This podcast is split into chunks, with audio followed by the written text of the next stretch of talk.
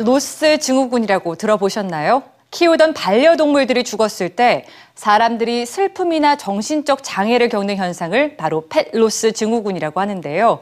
반려동물 인구가 크게 늘면서 펫로스가 또 하나의 사회적 문제로 떠오르고 있습니다.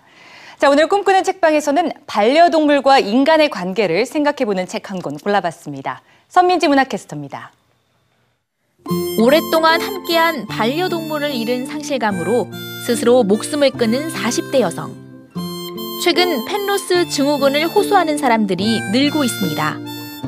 일부는 가족처럼 장례를 치르면서 상실감을 이겨내기 위해 노력하지만 우리 사회는 아직까지 이에 대한 이해가 부족한 것이 사실입니다. 펜로스 반려동물의 죽음은 국내에서 펜로스에 관해 출간된 첫 책으로 바로 이런 문제를 공론화하려는 노력을 담았습니다. 동물 호스피스 활동가인 지은이가 수많은 동물을 떠나보내면서 알게 된 지혜를 들려주는데요. 죽음의 문턱이 있는 동물과 남은 시간을 행복하게 보내는 방법. 동물을 떠나보낸 후 슬픔을 다스리는 법처럼 인생의 특별한 반려자와 이별하는 실질적인 방법들을 소개합니다. 이 책은 100% 재생용지를 사용한 동물 전문 1인 출판사의 13번째 책입니다. 환경이 살아야 동물도 살 수 있다는 아름다운 믿음이 담겨 있습니다.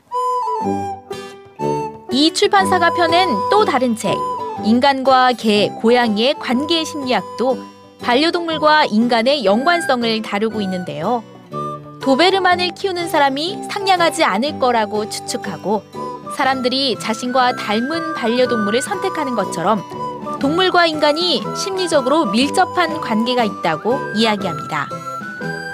수직 형태의 고양이 눈을 선호하는 미국과 달리 한국은 영화 슈렉의 장화시는 고양이처럼 둥근 눈동자를 가진 고양이를 더 좋아한다는 실험 결과 동물 훈련 프로그램에 참여한 범죄자들의 재범률이 0%라는 실험까지 다양한 연구를 통한 재미있는 결과들이 우리 가까이에서 함께 숨쉬며 살아가고 있는 동물들을 다시 생각하게 합니다.